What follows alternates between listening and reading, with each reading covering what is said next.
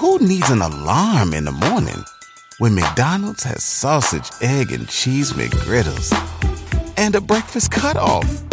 Ba-da-ba-ba-ba. Hi, I'm Sarah May, and I'm the host of your new favorite show, Help Me Be Me. It's a self-help podcast for people who hate self-help. Help Me Be Me is full of practical tools to help you overcome a variety of emotional challenges, delivered in a way that's caring but frank. So if that sounds up your alley, I would invite you to check out Help Me Be Me on the iHeart app, on Apple Podcasts, or wherever you get your podcasts. Thanks. Hello and welcome to another episode of I Weigh with Jameela Jamil, a podcast against shame. Today's episode is continuing on my desire for us to take information that we find empowering and use it to regain bits and bits and bits of more autonomy in our lives.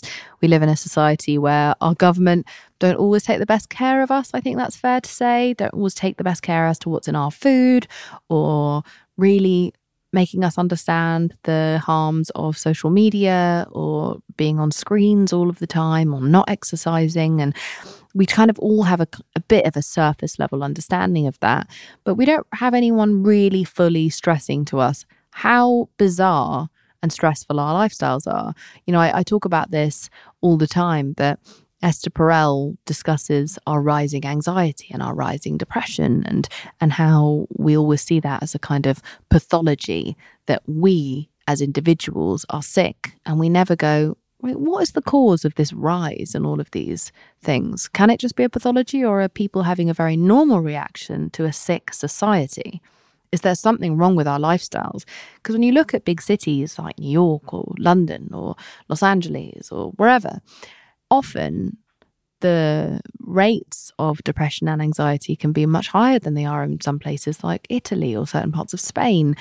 There is something to the way a society runs that obviously is going to impact the way people feel. And maybe this isn't all sickness in us as much as in our society. So how can we as individuals who aren't really being cared for or catered to, who often have doctors who don't even make us think about this, how are we supposed to protect ourselves? We can't just drug everything away. I'm a big fan of, of medication and, you know, mainstream meds, et cetera.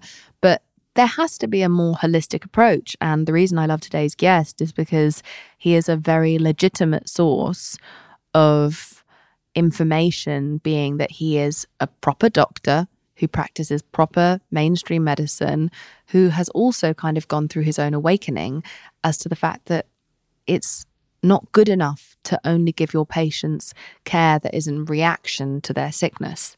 It is important to teach your patients about preventative care, to actually look at their whole lifestyle, to look at their emotional well-being as a part of their health. His name is Doctor Rangan Chatterjee, and you've probably seen him all over Instagram by now. His videos just continue to go viral, where he has excellent educators and speakers and thinkers join him to discuss the ways in which we need to be able to better really look after ourselves, not in a punishing way uh, and not in a reactive way, in a truly preventative way that is geared towards our happiest and most enjoyable well-being. I really appreciate his expertise. I really appreciate his manner. I find him very unpretentious, and And I find him very reassuring. And I just think some of the things that he speaks about in this episode seem so incredibly basic and and like things that should occur to all of us all the time. But we don't realize how much we are uh, diverted away from really considering these tiny little practices throughout the day that anyone can start practicing now, today and every day, and how quickly they can genuinely, genuinely improve the quality of your life. So sit back, relax, and enjoy the lovely words of Doctor Chatterjee.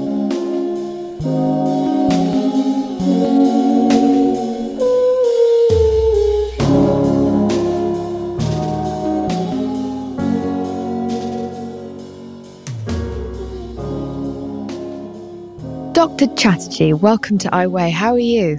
Yeah, I'm good, thanks. At the end of a busy week, but uh, I've really been looking forward to talking to you. So thanks for having me on. Likewise, you've been doing so much work within the kind of autonomy space of being able to take a holistic approach to taking a hold back of your own life. And so when I say self-help, I, I want to be careful because that can elicit all kinds of ideas of what you do. But can I ask you why this space is something that you've moved into after a life in medicine? So I've been a medical doctor now for twenty-two years. So I've seen tens of thousands of patients. And I would say one of the most important things that I've learned throughout my career is that one of the most important things I need to give every single one of my patients is a feeling of agency. Mm. So if they come in and I make a diagnosis and say, you have to take this medication, for example, unless we're careful with how we communicate that to our patients, it can be very disempowering. It can often feel like, well, there's nothing I can do. I just happen to have this condition that now I need to take this medication for. So I've always felt very, very strongly that no matter who comes in to see me, no matter what their health complaint is, I want to make sure that when they walk out of my door, I want to make sure that they feel that there's something that they can do to impact the quality of their life. It may mean that they sometimes need a medication as well, for sure.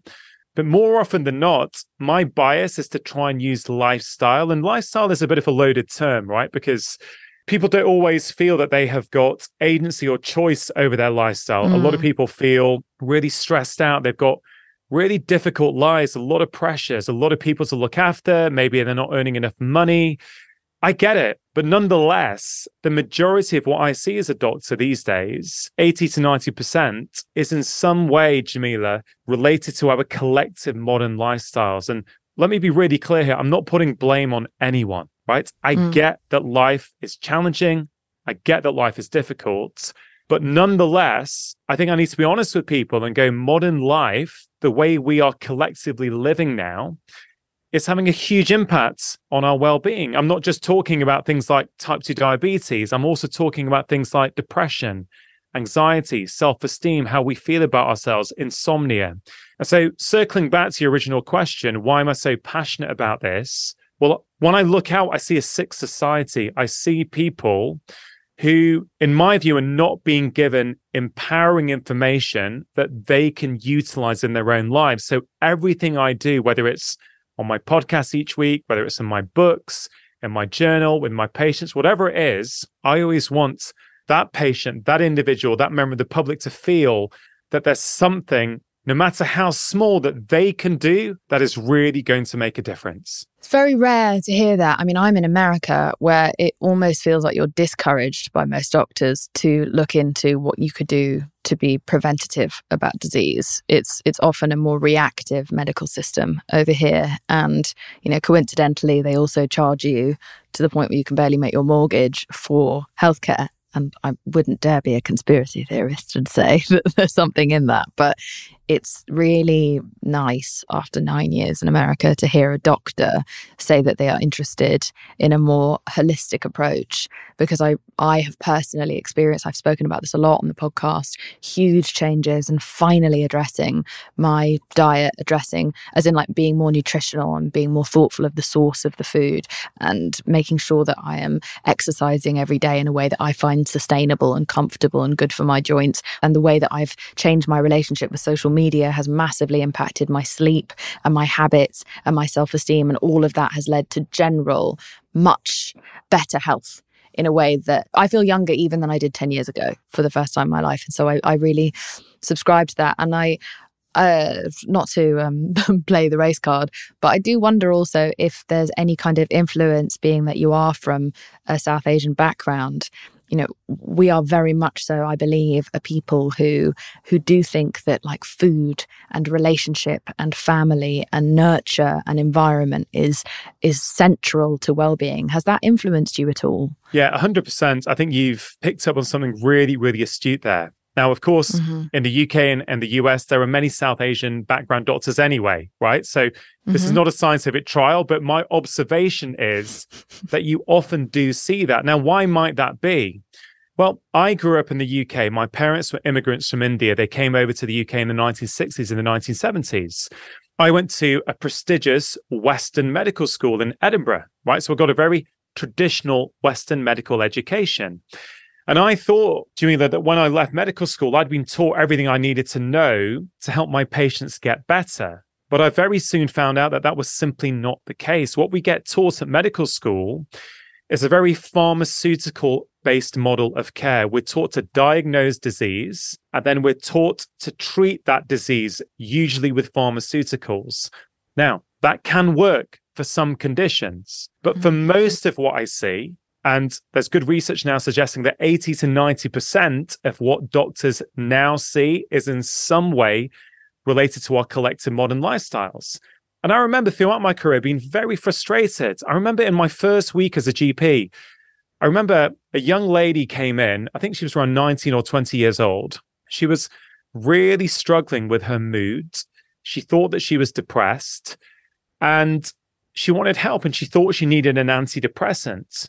And I remember thinking, looking at my guidelines and the protocol, and it was sort of saying, yeah, put her on an antidepressant because she's got symptoms consistent with depression.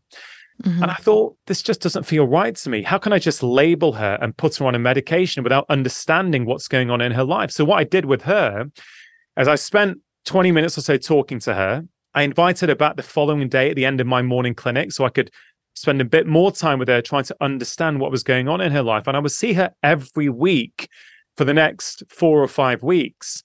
And little by little, I got to know her. She got to know me. We built up some trust.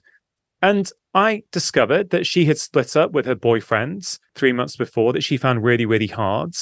She was engaging in a lot of unhelpful behaviors, which are understandable, like takeouts, poor diets. She was staying up late, binge watching box sets. She wasn't moving her body. She was feeling a lot of stress. And I thought, well, hold on a minute. She has symptoms consistent with depression, but do I need to label her and put her on a medication, or might I be able to help her change some of these things? And so little by little, we started to change things. I even said to her at one point, you know, you've gone through a big breakup. Of course, you're not going to feel fantastic. You know, it's it's understandable. It doesn't necessarily mean you've got a medical condition. It means that you're going through a really tough situation in life at the moment, and you're compensating with poor food choices, with no movement, with huge amounts of stress and poor sleep. What would happen if I help you start changing these things? I think it might make a difference. So together we came up with a plan. Over the next few weeks and months, she started to make changes in what I call the four pillars of health: food, movement, sleep, and relaxation. Small changes. And bit by bit, she started to feel better. And three months later, Jameela, she was like a different person. She said, I'm, I'm back to how I used to be. I feel fine. Mm. You know, I have some good days, I have some bad days, but I had to figure that stuff out myself. So going back to your question, how much does my background and my upbringing influence me? Hugely. Mm. Because as a kid, you know, in an Indian family, you grow up with the concept that food is medicine. Yeah, everything is fucking turmeric, ginger, and white rice. Yeah, if I had a cold or a sore throat, I can still remember mum would make me hot water, grated ginger, honey, mm-hmm. and turmeric. If I wasn't very mm-hmm. well, there'd be extra turmeric in our dinner. Now, what's really interesting is that we now have evidence today that turmeric is anti-inflammatory and can have all these benefits. So I think mm-hmm. culturally, you grow up with that as an idea, as a concept that food can be medicine. And Julie, you said something before about prevention. And I wonder if I could just share something with you that I think is a really common misunderstanding.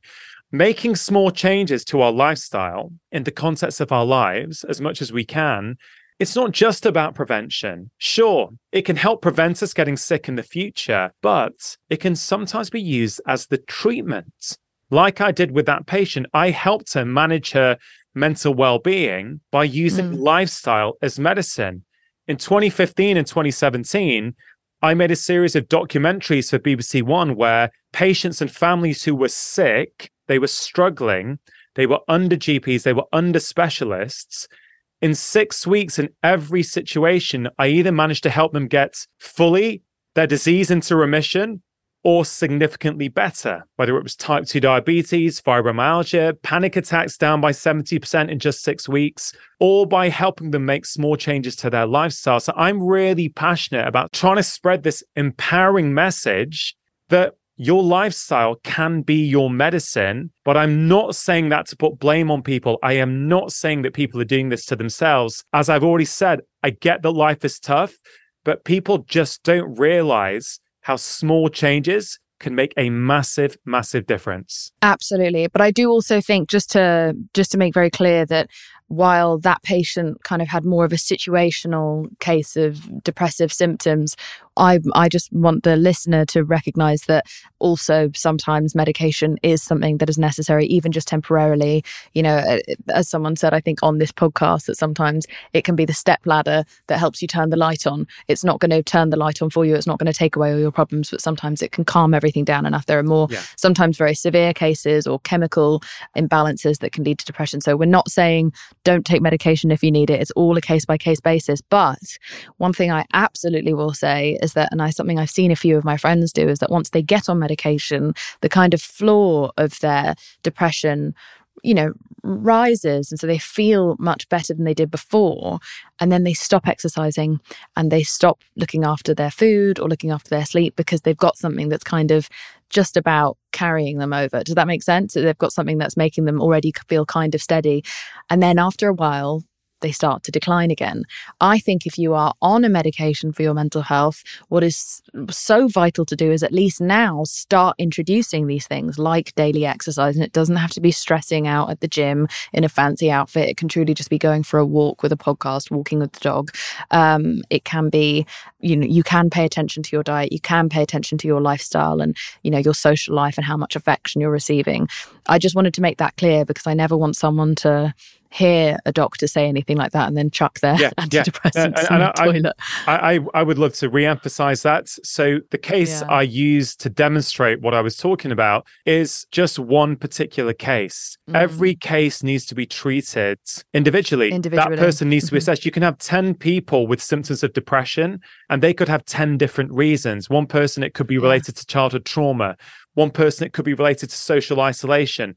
One person, it could be something else. But no matter what the cause is, no matter whether you need medication or not, introducing some positive lifestyle changes is going to help you. It's going to help you now, and it's going to help you in the future. And we've got so much evidence now on these things. So we know that even a ten-minute walk can make a meaningful change in your mood. Just ten minutes. So if someone's listening and they think, I don't really like the gym, I don't like working out. Okay, what about a ten-minute walk each morning? Could you do that? And what exactly does that ten-minute walk do? Could you explain to people physiologically and chemically what that does? It does all kinds of things. We know that movement, all kinds of movement, movement helps to change the way that our brain functions in a whole variety of different ways. So for example, one thing that comes on the back of movement is an increase in the levels of a hormone called B D N F, brain-derived neurotrophic factor. You don't need to know what it is, but in essence, what it does is help to grow new nerve cells, right? So that's mm-hmm. one way that exercise can help change things in our brain. What's another way? Well, when you go for a walk, and let's say you do it without a phone. I mean, do it with a podcast, with music if you want, but let's say you did it without a phone, a ten-minute walk. What you're doing is, by not focusing on something, you're allowing a part of your brain called the default mode network to kick into gear. And that part of the brain does a whole host of things. Two of the things it does is it helps us solve problems and it helps us be more creative. Mm. So some of the time when we have low mood or we're struggling with our mental well-being, we feel stuck. Right? We don't know how to move forward. We don't have any motivation. We can sometimes feel lazy. We can procrastinate. But a ten-minute bout of movement will literally start changing that. It will change the chemicals going around your body. It will kick into gear your default mode network. You'll solve problems. You'll feel more creative. And you will literally feel like a different person. Mm. So movement is absolutely fantastic for your mental well-being. The problem often is... is that when people feel low, they struggle with motivation to actually get moving in the first place. Mm-hmm.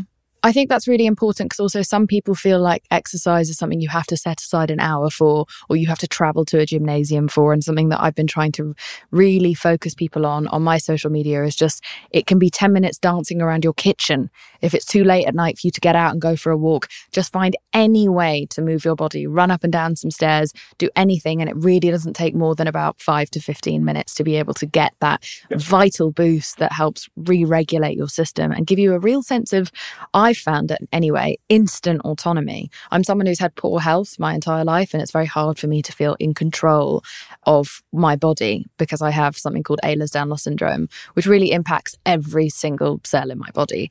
And there's something about being able to move and walk just for long enough that it doesn't hurt my joints, but it just gives me back this feeling of like, I am in control, I am in power. And that really kind of transmits from just the moment of literally moving my body into how I feel about my my life. I feel more in control of my life after I do even the smallest amount of exercise. You mentioned a sense of control. Mm-hmm. A sense of control is one of the most important things you can give yourself, right? So we know from the scientific research that people who have a sense of control over their lives, they're happier, they're healthier, they do better at work, and they have better relationships. Now, it's really, really important, particularly at the moment. If you look out across the world, a lot of us get really down, right? We see the state of the world, mm-hmm. we see what's going on, and the world feels out of control. But the truth is, the world is always out of control. There's so much going on in the world that you have no control or influence over. But what often happens these days is that people will doom scroll on social media. They'll sit there watching the news. They'll feel bad. They'll get depressed. And they will then engage in more unhealthy lifestyle behaviors because they just think, what's the point? If you can do something small, like a five-minute bout of movement each morning, for example, you give yourself a sense of control. Now, I do this in my own life. I have a little morning routine. I know that can become a bit of a cliche for some people, mm-hmm. but the truth is, particularly since I had young children, I found that when I have a bit of time to myself in the morning, I'm a much better human being. So there's a few things that I do first thing in the morning before my wife and kids get up. One of the things I do is I have a five-minute strength workout in my kitchen. And I've rarely missed a day for three years, and it's got nothing to do with willpower. And I just want to explain, because I think it's going to be really, really helpful for some people to hear this. Mm. One of the things I do each morning is make myself a cup of coffee. So I'm in my kitchen in my pajamas. I like my coffee to brew for five minutes. So I put the coffee grounds in the French press, I pour the hot water in, and I put a timer on for five minutes. Now, in those five minutes, I don't go on Instagram, I don't go on email. I do a strength workout in my pajamas. Sometimes it's body weight, sometimes I've got a dumbbell there or a kettlebell. And then I've got the nice reward of a hot cup of coffee when I finished it. Now, the reason I managed to do it mm-hmm. is because I've followed two of the most important rules of behavior change. Number one, if you want something to stick in the long term, you have to make it easy. So my workout is five minutes. Number two, if you really want to turn a new behavior into a long-term habit, you ideally want to stick it onto an existing habit. Mm-hmm. So an existing habit is something you're automatically doing without any conscious thoughts. I'm having my coffee in the morning. I don't need a reminder. I don't need a, an alert on my phone to make myself coffee. I'm going to do it. And it's going to brew for five minutes. So by sticking on my workout there, it means I always do it. So I have this real sense of achievement every single morning. And it is so easy. Just like brushing your teeth. Everyone listening right now probably brushes their teeth for two minutes in the morning and two minutes in the evening. The reason they managed to do that, because that wasn't a habit when they were three years old, probably wasn't a habit when they were five years old. But because it's so easy and you do it at the same times each day, it's now a habit. And you can do mm-hmm. the same thing with movement. You can apply those principles. I've taught these five-minute little hacks to so many of my patients, and I apply it myself. And it gives me a sense of control every single morning. Now, you don't want to do a strength workout? You can do some yoga. You can do stretches. You can do jumping jacks. You can put on one of your favorite tunes and dance. It doesn't matter. But I can pretty much guarantee that if anyone listening commits to doing five minutes of movement a day, first thing in the morning, in whatever way works for them in the context of their life and their family and their friends, mm. I guarantee that you're going to start feeling different very, very quickly.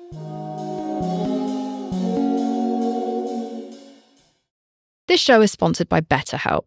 Now listen, we all carry around different stresses, big, small, medium size, and a lot of us keep them bottled up because sometimes we just have to. But doing that all of the time can really, really start to negatively impact your life. And I say that from experience. I'm British. We are told to never say how we're feeling about anything ever. And uh, that's why so many of us are so sad. Now, a way that I was able to remedy that was by having therapy, which was super helpful for me, not only because it's amazing to get things off your chest, but also all week, you know, as you're bottling things up, because it's not always the time or place to say exactly how you feel, you know you're going to get that hour where you're able to get everything off your chest and say it exactly as you want to. And this therapist isn't going to take it personally, and they're not going to hold it against you or throw it back in your face during an argument over dinner next week. You just have this complete freedom. Honestly, I think everyone should have therapy, regardless of whether they think they need it, because it's so amazing to have a confidant. It's a journal that talks back to you and helps you with all of your problems. I think therapy is just a safe space to get everything off your chest, to figure out how to work through whatever's weighing you down. And if you're thinking of starting therapy, then maybe you should give BetterHelp a try. It's entirely online. It's designed to be super convenient, flexible, and suited to your schedule. All you have to do is fill out a brief questionnaire to get matched with a licensed therapist, and then you can switch therapists if you don't like them anytime for no additional charge. Get it off your chest with BetterHelp. Visit betterhelp.com forward slash I Weigh today to get ten percent off your first month. That's betterhelp, H-E-L-P dot com slash I Weigh. If you went on a road trip and you didn't stop for a Big Mac or drop a crispy fry between the car seats or use your McDonald's bag as a placemat, then that wasn't a road trip. It was just a really long drive. Ba-da-ba-ba-ba. At participating McDonald's. Something that Esther Perel suggested earlier this year has really resonated with me, where she says that she feels like we are pathologizing what is often a very natural reaction to the state of the world. Social media, the news cycle, uh, the cost of living crisis, uh, the ways in which we have made it so hard to just be able to Um, deal with growing up in this world, uh, which is already hard enough with all the hormonal changes and the, you know, the way you start to kind of navigate through becoming an adult. We have created such a hyper stressful and pressured environment for youths growing up that then gets pathologized as an anxiety disorder or a depressive disorder, when actually a lot of these reactions, to me at least, feel very sane. Like if you if you do feel very stressed out based on your environment, that, that feels very normal. That doesn't feel necessarily like a pathology. It doesn't mean you don't need some assistance. It doesn't mean you don't need therapy or maybe some help with anxiety medication, et cetera. But I definitely feel as though there is a pharmaceutical benefit to, rather than fixing our society, just medicating those who are having a normal reaction to our society. Does that resonate with you? More than you could possibly believe. This is something I've seen in medicine my entire career. We're very good at labeling things, labeling people. And the problem is, is then people feel that there's something wrong with them. I have this problem. It's just, there's nothing I can do about this. I was just born with this. This is what I've got. And of course, I'm not talking about everything, mm-hmm. right? But in response to your question, I think there is a lot that we overly medicalize. And there's a phrase, isn't there? I think it's Krishnamurti. I'm, I'm not sure I'm getting it quite right, but it's something like, it's no measure of success to be well adjusted to a sick society. Mm. There's something in that. Society, much of it is quite sick. There is a huge amount of pressure. There are unreasonable demands being put on people in workplaces, right? So there are all kinds of temptations now. It's easy to hate on social media. And, you know, I do my fair share of that as well, right? But I don't think it's social media that, or technology that's necessarily the problem. It's how we use it. But the truth is, do I feel better when I'm not on social media? one hundred percent. Yeah, well, it was also bloody you know, a lot of these apps were developed with the help and guidance of neuroscientists in order to make them as addictive as possible.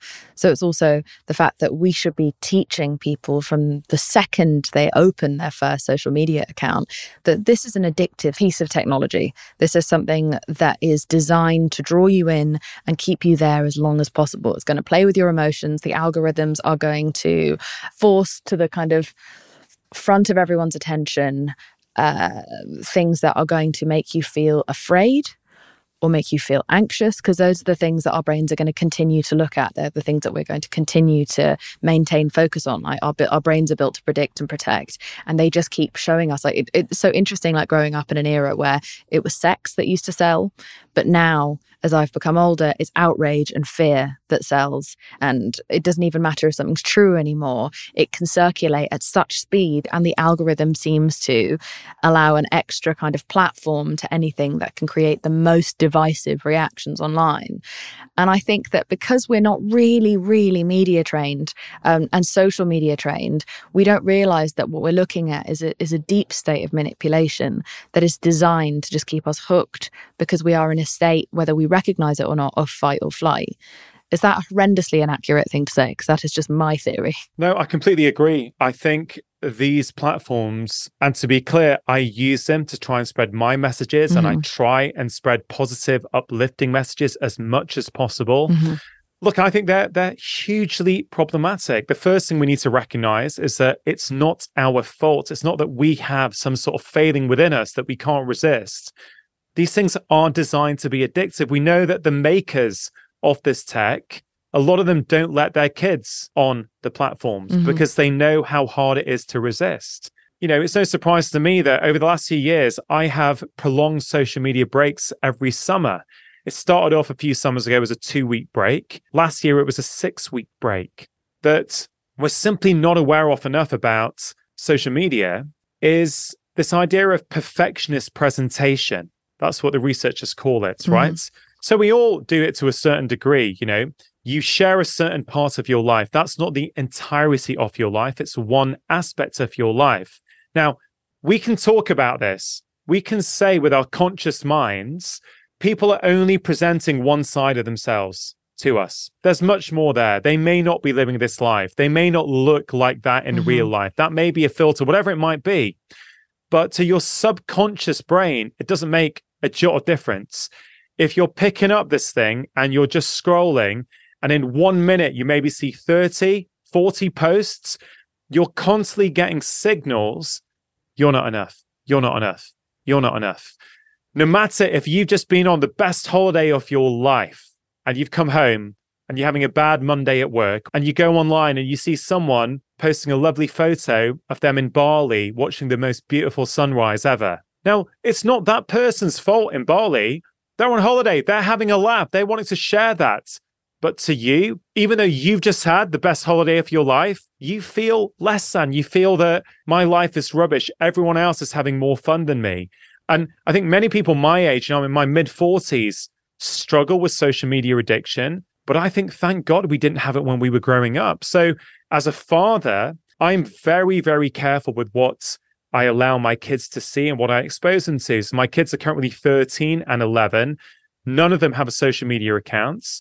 They haven't asked me because they know quite clearly my views on this. Now, if they do, I'm going to have to think about it, because at the same time, I don't want my son, for example, to not fit in with his friends and not be, you know, a social outcast. But at the same time, I have seen patients who, particularly adolescents and people in their twenties, where social media has been toxic for their mental well-being. In fact, a few years ago, I saw a sixteen-year-old boy on a Monday with his mum. On the Saturday, he was admitted to the emergency department at the local hospital because he tried to self-harm. And when I saw him on the Monday, I was so shocked, because this wasn't a family. You know, I knew the family pretty well. I was thinking, what's going on here? I wouldn't have expected this. And as I got to know him, I felt strongly that his use of social media was contributing. You know, to give you the kind of quick version of this story, over a period of a few weeks to months, I helped him come off social media. It started off with one hour before bed. Over a few weeks, it increased to one hour in the morning and two hours before bed. I also helped him make some tweaks to his diet, which was full of junk food that was putting him on a blood sugar roller coaster that wasn't just a sugar issue in his blood, it was a mood issue. Because when your sugar's going up and down, it's a stress signal to your body. It can affect your moods. And over the period of six months, I helped him completely change his life mm. to the point where he was well, primarily by resetting his relationship with social media. So I do believe that these things are way more toxic than we think. Mm. It's a great point that you make that we intellectually understand all of these things. This is going to be the thousandth time someone's heard that social media is bad for us and social media, et cetera. But it's so vital to make the point that however much we intellectually understand it, it doesn't change the fact that when we engage in it, our subconscious is not aware of our intellectual understanding of it. Our subconscious is still accessing negative programming. I think that's a really, yeah. really important point, because however much I understood, even as an anorexic, that starving myself was bad and that I was going to get osteoporosis and this, that, and the other, my subconscious didn't understand and was still looking at these images of fashion magazines or still hearing all this messaging about how women need to take up less space.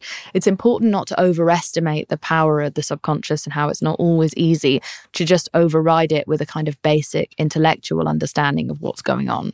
I completely agree. And it's a key message. So what do you actually do about this? Mm-hmm. Okay. In my clinical experience and my personal experience, if I'm honest, there's a few simple things that actually do make a difference, right? They can be hard to implement, but they're not that hard. So for example, you could have some rules in your house about when you are going to use your phone and social media and when you're not. We've all got different lives. We're, we're all in different stages in our life. In my house, with my family, at the dinner table, no tech is allowed mm-hmm. at all. There's never a computer. There's never a smartphone. So that means that's a safe space where we are not getting distracted. We're connecting. We're chatting. It's lifting our moods. And we're not looking at social media. Okay, that's a simple thing that's made a massive, massive difference. And I think it's setting a good example to my children as well. Now, if anyone thinks that's extreme, I would just ask them to imagine twenty years ago, Yeah. Well, that was the norm in every single house on the planet because it didn't exist. I was told something quite impactful by a doctor recently that that when you are looking at social media while you are eating, and if you come across something that is stressful or distressing while you're eating, your I think your fight or flight can sometimes kick in, even though you are not imminently in danger. And that means the food that you are eating is now no longer being digested properly, and therefore it's harder to gain the nutrition from what you're eating because your body has gone into a stress mode of fight or flight. So therefore it's no longer prioritizing the digestion of your food because it's preparing to react to what it is that you've just seen. That completely, if that's true, I mean, that's one doctor who's told me that, who I think is very intelligent, but that completely shifted the way that I approached my environment. I stopped even watching movies that could be stressful while I was eating. I took food away from the television, back to the table, and now I do not look at anything or even have stressful conversations while I'm eating. I've turned it into a very thoughtful practice to actually make sure I'm, otherwise what's the point other than the fact that it's tasty if I'm not getting the nutrition that I need? So if we think about the stress response in the body, it has one real goal, which is to keep us safe. Mm-hmm. You know, it's a bit of a cliche, but a million years ago, if a wild predator was approaching our camp and we saw it, our stress response would kick into gear. All kinds of things would happen, including digestion getting shut down, because digestion at that point is not essential to survival. So you do go into this fight or flight state. All kinds of shifts happen in your body and brain so that you can run away and get away from danger. Now, one of the big problems today in the twenty-first century is that we're no longer having our stress responses activated to wild predators. We're having it activated by our social media feeds, by the state of our lives, by our email inboxes, by our never-ending to-do lists. And here's the point that people don't realize, is that to your body, whether it's a physical threat or a psychological threat, your body largely reacts in exactly the same way. Now, if someone doesn't believe me, let me give you a simple example. Many of us know that feeling when we're feeling nervous or we've been in an exam and felt a lot of pressure, we feel an urge to use the bathroom, mm-hmm. right? A lot of people have experienced that. So what is that? Well, there's no real danger there. Do you mean a nervous poo? Yeah. Okay, basically, you're, you're, you're, you're having psychological stress, mm-hmm. and that's changing your physiology. It's changing your guts. Everyone knows that. Most people have experienced that. So thoughts, the things we consume, can absolutely do that. There's also research showing that if you eat mindlessly, you're not paying attention, you're watching T V at the same time, you're not paying attention to your hunger signals, it can change and hugely increase the amount you consume for the rest of the day. The point I'm trying to make is the state in which we're in when we eat absolutely does play a role. That's why I think that recommendation to just have meal times without your phone, mm. it's a very simple one, but it can be very effective. Another really simple one is to turn off notifications. I did that about six years ago, and it was life-changing. So that's another practical tip. And the last tip I would give people on this is really think about the start of your day and the end of your day. If you can start and finish without looking at social media, ideally without going online if you can, I know it can be hard. Try that for seven days. And I genuinely think that most people will feel calmer. They'll feel more in control. They'll sleep better. We're all different, but I'm hoping that some of those tips land for people where they think, you know what? I'm sick of this phone having all this power over me. I'm going to give those things a go. It is fucking crazy. It is fucking crazy how much power this tiny piece of ill-gotten plastic has over our lives.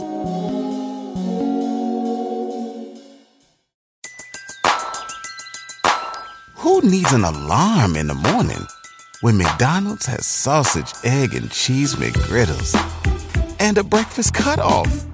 Ba-da-ba-ba-ba.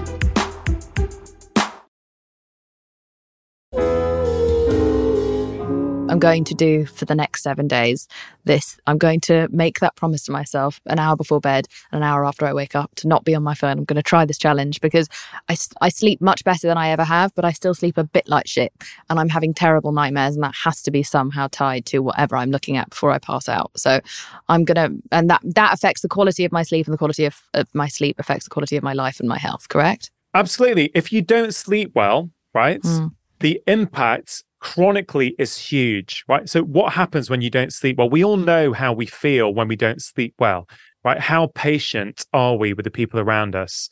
How attentive are we? How good are our lifestyle choices? They're, they're not great when we haven't slept well, mm-hmm. but we're less empathetic. We're less compassionate when we haven't slept well. And if I look at the world and mm. see all the toxicity, all the divisiveness, you marry that up with the fact that we are sleep deprived, and that scientists at Oxford University think that we're sleeping one to two hours less a night than sixty years ago. Yeah, well, wait a minute. Maybe there's a relationship here, because as you said, when you sleep better, everything in your life gets mm. better. Another really simple tip is charge your phone out of your bedroom. They're so addictive, right? If you can, and I'm not perfect at this, but my life is better when I actually do this. When I charge my phone in the kitchen, so it's not in my bedroom, well, I don't look at it last thing and I don't look at it first thing. Mm-hmm. So if anyone's thinking it's my alarm, I would say, you know what? You can kind of get an alarm clock mm-hmm. online for about five pounds or five dollars. It's not that difficult and it will improve your life. One more thing that I think is really practical for people. If someone's thinking, okay, well, if I don't have my phone on for the first ten minutes in the morning, well, what am I going to do? Because that's when I check my emails. That's when I see what my friends are up to online. I would encourage people to think about some form of journaling practice at that point. I think it could be so useful for people. I've got a series of questions I ask myself each morning. One of them is, what is the most important thing I have to do today? Mm-hmm. And that question has changed my life. Because when you first hear it, you think, yeah, well, I've got something important to do at work. I've got something important to do in my personal life, in my social life. But over time, you get really good at identifying what is the most important thing I have to do today. And it's not about having the perfect answer. It's about having an answer. It really directs your focus. So if I think about the last few days, a few days ago, the answer I gave was, I have to make sure today that I give my wife a really good hug and we go for a walk together. What did I put down this morning? What I put down this morning was the most important thing I have to do today is go for a walk at lunchtime. And it sounds so simple, but this has been transformative for me. It's been transformative for my patients, because what happens in life these days, because we're so busy, what we do is that the really important things in life, like our health and our relationships, we kind of fit those things in mm-hmm. when everything else is done. But nothing's ever done. There's always something else to do. So unless you direct your focus there, it's not going to happen. And check this out, Jameela. When the word priority came into the English language, I think in the fifteen hundreds, it was only singular. You could only have one priority. It didn't exist as a plural word. Whereas now we talk about the multiple priorities that we have. That's half the problem. We think everything in life is equally important, but it's not. And I really, again, would challenge people, try it for a week. Yeah, you're saying reestablish what your actual values are away from capitalism and just people pleasing, but actually the holistic thing of what do I as a human being need? What are my actual needs? What will make me happy in the long term? I personally have definitely moved away from the hamster wheel. And I've been talking about this for about a year now, I think, because my health became so bad from neglecting everything. And I, you know, I just missed so many important moments in my friends' lives, et cetera. I have now, my priority is happiness. My priority is is like pleasure, connection, these sorts of things. Like it is my true, true happiness and well-being. And it means that now anything that will take me away for any prolonged period from my partner or from my dogs or from my friends, there's just no paycheck that feels worth that anymore. There's no house I could live in that I want to sit in fucking alone that feels worth it. I don't, I don't want to subscribe to anything that isn't going to build the happiest old age possible for me and the most wholesome old age. It's been, it's been a huge realization in my own life over the past few years, which is why I'm so intentional about it. Mm. Many of us confuse success with happiness. Mm. I did. You know, I was brought up in an Asian immigrant family where it was all about academic success. Mm-hmm. The problem for me for much of my life, which yes, helped me achieve, but came at a huge cost, was that I only felt good enough and worthy if I got top marks, if I was top of the class. Same. I still remember coming back from school with nineteen out of twenty in a test. And my mum would say, well, what did you get wrong? Why didn't you get twenty? Mm-hmm. My mum and dad were immigrants. They faced discrimination. They faced heartache. Their way of having their children avoid that mm-hmm. is to excel at school. If you become a straight A student, become a doctor, you won't have the problems that we have. That makes sense to them. Problem for little Rangan was that I felt I was only loved when I had top marks. Mm. And that can be very, very toxic. You can have guilt. You can have shame. For sure. You can achieve so much stuff and still realize that you feel discontented underneath. And that's why I'm so careful now about prioritizing what is truly important in life. You mentioned Esther Perel before. Esther will say something to the degree of this: the quality of your life is determined by the quality of your relationships. Mm-hmm. We know from the scientific research, the Harvard Adult Development Study, over seventy-five years, the number one factor for your health and your happiness is the quality of your relationships. But so often we neglect them in the pursuit of success and work.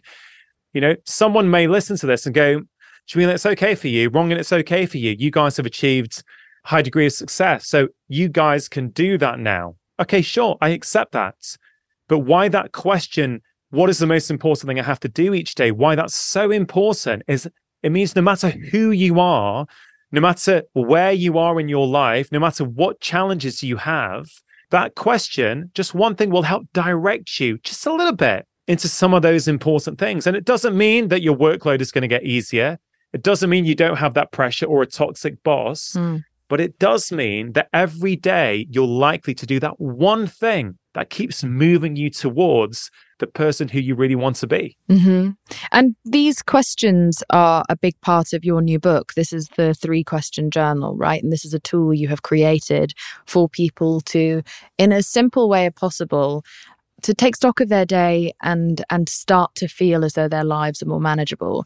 Can you talk to me about this book? Yeah, it's a journal. Look, I, I've written five books over the years on a variety of different topics, all about empowering people. And in every one of those five books, I mentioned journaling. Mm-hmm. And so this year I decided to create my own journal that's called the Three Question Journal. And really, it's three questions to ask yourself each morning. and three questions to ask yourself each evening. It literally takes minutes to do. But I've seen that these questions transform people's lives. I've seen over the years with tens of thousands of patients, which questions help them take stock of their life and actually make positive change. So whether people want, you know, more focus, better concentration, these questions help. But if they want better mental well-being, less depression, less anxiety, better sleep, these questions will help. If I could just share two questions that I, I, I would really actually would love, love for you to tell me all three of the morning intentions and all three of the evening reflections. I think they're wonderful. Okay, well, one of them was that what's the most important thing you have to do today? I've explained mm-hmm. why I think that's so important. Another question in the morning is, what is one thing I deeply appreciate about my life? Again, a very simple question, mm-hmm. but humans have a negativity bias. That's what's kept us alive for millions of years. We had to know whether that noise, that rustle in the bush, was that the wind or was it a predator? Because if we thought it was a predator and it was just the wind, no harm done. But if we thought it was the wind and it was actually a predator, well, we could be in serious harm or we could die. Psychologists find that we take in nine bits of negative information for every positive bit. So the antidote to that is gratitude. It's to focus on what you appreciate in your life. It's to focus on what you already have, not what you lack. Mm. And there is so much scientific research on gratitude. It can help improve sleep, improve mental well-being, lower anxiety. How? How does gratitude? The reason I ask you that is just because I think we are still, I think we're coming out of it and people are becoming uh, more informed about these things. But it's hard when you hear gratitude, especially as a British person, to not be like, that feels very L A, woo-woo, hippie, and all the kind of other stupid uh, reductive terms that we can all use uh, for that. Um, how does gratitude impact your physiology, et cetera, and your life? Yeah, well, one of the one of the ways it does that, and I accept that there may be some skepticism there, which is one of the reasons gratitude has not been taken on as a practice within medical communities for years. But now, over the past ten years, the research on gratitude has exploded. It's, there's even some research showing that our perception of pain is reduced with a regular gratitude practice. People who've experienced some sort of post-traumatic stress, they can improve their symptoms by a regular gratitude practice. Why? Well, there's many reasons for that. One of the reasons is that you move away from this negativity bias. Another sort of way I'd ask people to think about this is a lot of the way we feel, our thoughts, our emotions, our actions even, are downstream of the content we consume. Mm. If you're consuming the news first thing in the morning, you are literally reinforcing that negativity. And that then means it's much more likely that that negativity is going to continue throughout that day. Mm. You're much more likely to see the worst in everyone, or be a bit short with your partner, or be a bit frustrated with your work colleague, because you started the day with negativity. You're setting the tone for the rest of your day. Whereas if you set the tone of what you already have, and this could be something so simple, it could be, you know, I'm grateful for the fact that I can afford to feed myself. I'm grateful for the fact that I've got some technology to listen to this podcast on. Whatever it is, it really makes a difference. And if anyone's skeptical, I say, you know what? Suck it and see. Try it for seven days. Mm-hmm. Ask yourself that question every morning for seven days and see how you feel. If you don't feel any different after seven days, you're entitled to say, that doc was full of rubbish. I'm not going to listen to anything he says. No problem with that. But if you try it and you feel better, then you're empowered. Then you know it makes a difference. The third question is, what quality do you want to show to the world today? And I think that's really beautiful. And it kind of lends itself to the evening reflections, one of which is, what did you do for someone else today? It's that idea of kind of, what can I give to others? What is the importance of a question like that at the end of your day? If you can reflect on your day for just a few minutes, it really helps you make changes. A lot mm. of the time, what happens is that we live reactively, we don't reflect, and then we wake up the next day and wonder why nothing's changing in our life, why we're still behaving in exactly the same way. But all it takes is a bit of self-reflection. Mm. Right? Think about an athlete. Just think about an athlete for a minute, a top sports athlete. the reason they get better is because they're constantly reflecting with their coach. Their coach is watching them and going, hey, you know what? That was really good. But actually on this bit, I want you to change your technique here. Mm-hmm. Okay, great, coach. The next day they go and they change it. And bit by bit, they start to change. That's the same thing these questions are going to do for people. You are basically being your own coach. Each day, you're kind of figuring out what you're doing, what you're not doing, right? The two questions I love in the evening are, what went well today? Mm. What can I do differently tomorrow? Mm-hmm. It's a very compassionate way to start improving yourself. It's not beating yourself up. It's not making you feel as though you're not worthy. It's going, what went well today? Mm-hmm. Okay, you know what? Today was really busy and stressful. But despite that, I still found twenty minutes to cook my family a healthy, delicious meal. Instead of the negativity bias of thinking, oh, the day was rubbish, I've still got ten emails to do, I've got all this stress in my life, you focus the attention on, yeah, you know what? One thing went well today. And then I love this second question, what can I do differently tomorrow? In a very non-judgmental way, it's going, I was really tired today. You know what? I was so stressed at work yesterday. I stayed up watching Netflix too late. I went to bed at midnight. And because of that, I was exhausted. So I had too much sugar, too much caffeine. Mm-hmm. I was short with my partner. Tonight, I'm not going to watch that extra episode of the box set. Tonight, I'm going to go to bed on time so that I feel better tomorrow. Very, very simple. But here's the thing, Jameela. If you ask yourself these questions every day, and it takes minutes to do so, you don't need to buy the journal. Just take the questions and do them yourself, right? If you do that, the repetition is how you get to know yourself. By asking yourselves those questions each day, you start to change. Mm. You start to become a different person. You start to identify what your triggers are, what your patterns are.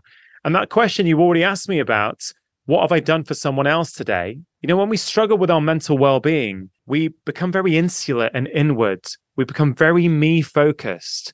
And one of the quickest ways to jolt you out of that is to do things for other people. We know from the research that people who do things for others, they are happier. They have better mental health.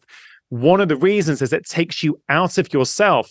Now, if you try and answer that question and you genuinely haven't done anything for anyone else that day, it's a nice prompt to go, you know what? I can't answer that today. I think tomorrow I'm going to do something. I'm going to do something. This could be saying thank you to the barista who makes you coffee. It doesn't have to be some big, grand gesture, but little by little, if you answer these questions each day, I know it will change your life because it's done it for me and it's done it for thousands of my patients. It's interesting. There's been a kind of rise of, on, on you know, I think TikTok especially, but on all social media of, I think, an encouragement towards increased hyper-individualism, which like doesn't necessarily come from yours and my culture, but from in the West, hyper-individualism is on is is so strangely on the rise, given that we've never been, we've never had more ways to be able to access and connect to other people, but we have become so much more navel-gazing. And now with the discussion of boundaries, which I think is a healthy concept, the concept of boundaries that we all need, and God knows that they've saved my life. But I think the um, term boundaries has been somewhat, dare I say, weaponized to now mean that there are viral videos, I mean, like hundreds and hundreds of thousands of likes that are of people almost in a kind of robot-like way, as if they are H R, like a guide for how to tell someone who reaches out to you in a moment of distress, like a, a loved one who reaches out to you asking for help, that like, I'm afraid I have to set a boundary here because I do not have the capacity to listen to your problems right now. I am looking after myself and prioritizing myself. Now, I think that there's there's a spectrum there, right, of the fact that absolutely if you are, if your cup is too full and you actually don't have any more to give, I think there are kinder and more compassionate ways yeah. to direct a friend maybe to someone else, or tell them that maybe tomorrow I will be able to listen to you, but just today I can't. Um, but we've been encouraged to be very ruthless about these quote unquote boundaries to preserve self in a way that I think has to be tied to the loneliness epidemic that we are seeing in the West. Yeah, it, it's so, so interesting. I think that's a very astute observation. I think we try and make things black and white and simple as humans, right? In the past, many of us, myself included, grew up, I didn't even know what a boundary was. I didn't yeah. even know how to spell it, right? I didn't, like in Asian families, I'm not sure. I don't think we, I think, still think we don't have them in Asian families. Yeah, so I get that, right? That actually maybe these boundaries, they need to be porous. Like they can't be hard and fast and not let anyone in. They have to be porous and changeable. And the truth is, sometimes you will do something for other people at the expense of yourself. And I don't think there's a problem with that. The problem is if it's happening all the time. I, I spoke about a year ago to this Kenyan marathon runner on my podcast called Eliud Kipchoge. He's the only marathon runner to have ever run a marathon in under two hours, and he's Kenyan. But one of the things he shared with me, which I've never stopped thinking about, is I asked him about his training, and he said, oh, I never run alone. Never. We always run together. I said, yeah, but Eliud, you're like one of the fastest in the world. He goes, doesn't matter. We always run together, because it means if I don't show up, someone's on the phone saying, hey, Eliud, are you okay? What's going on, man? Why aren't you here?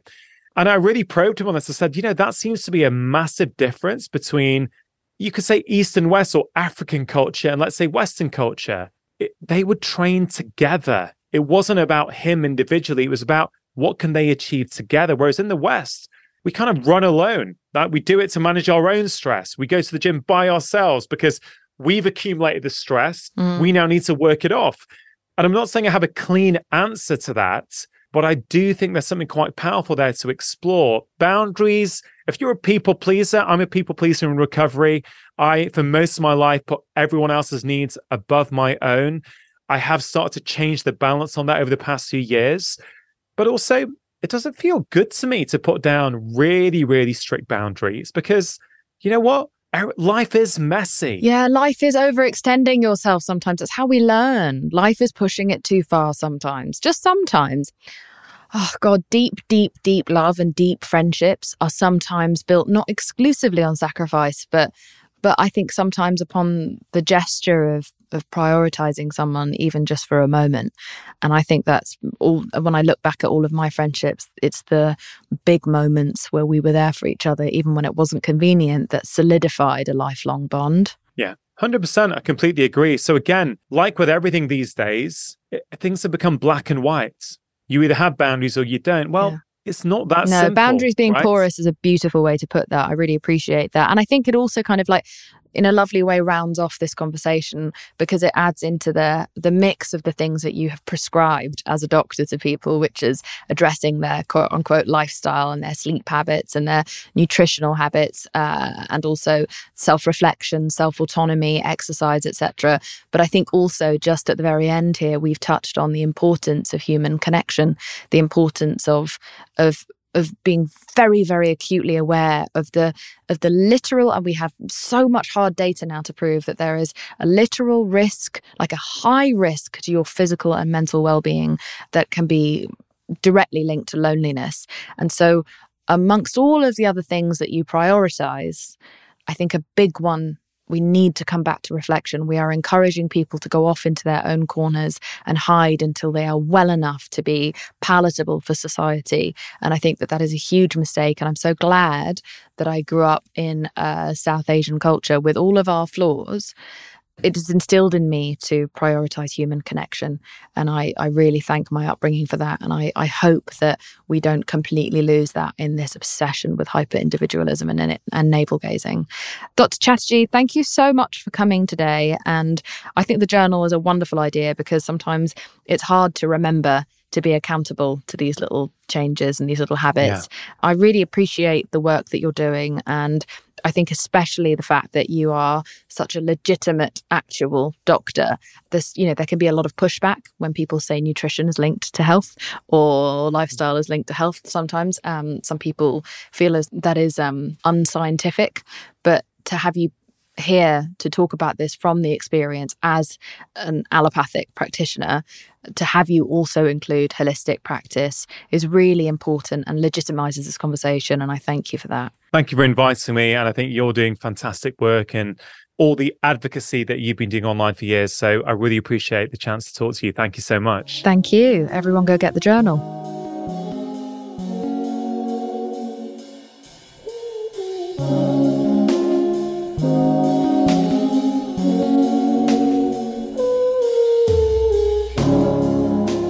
so much for listening to this week's episode. I Weigh with Jameela Jamil is produced and researched by myself, Jameela Jamil, Erin Finnegan, Kimmy Gregory, and Amelia Chapello. And the beautiful music that you are hearing now is made by my boyfriend, James Blake. And if you haven't already, please rate, review, and subscribe to the show. It's such a great way to show your support and helps me out massively. And lastly, at I Weigh, we would love to hear from you and share what you weigh at the end of this podcast. Please email us a voice recording sharing what you weigh at i weigh podcast at gmail dot com. And now we would love to pass the mic to one of our listeners. I weigh my smile and my humor. I weigh being a great partner and a good daughter and a great granddaughter and a nice sister. I weigh being a good, compassionate person who has nothing but good intentions for our world. I weigh being myself no matter who is around, and I weigh my journey to self-love.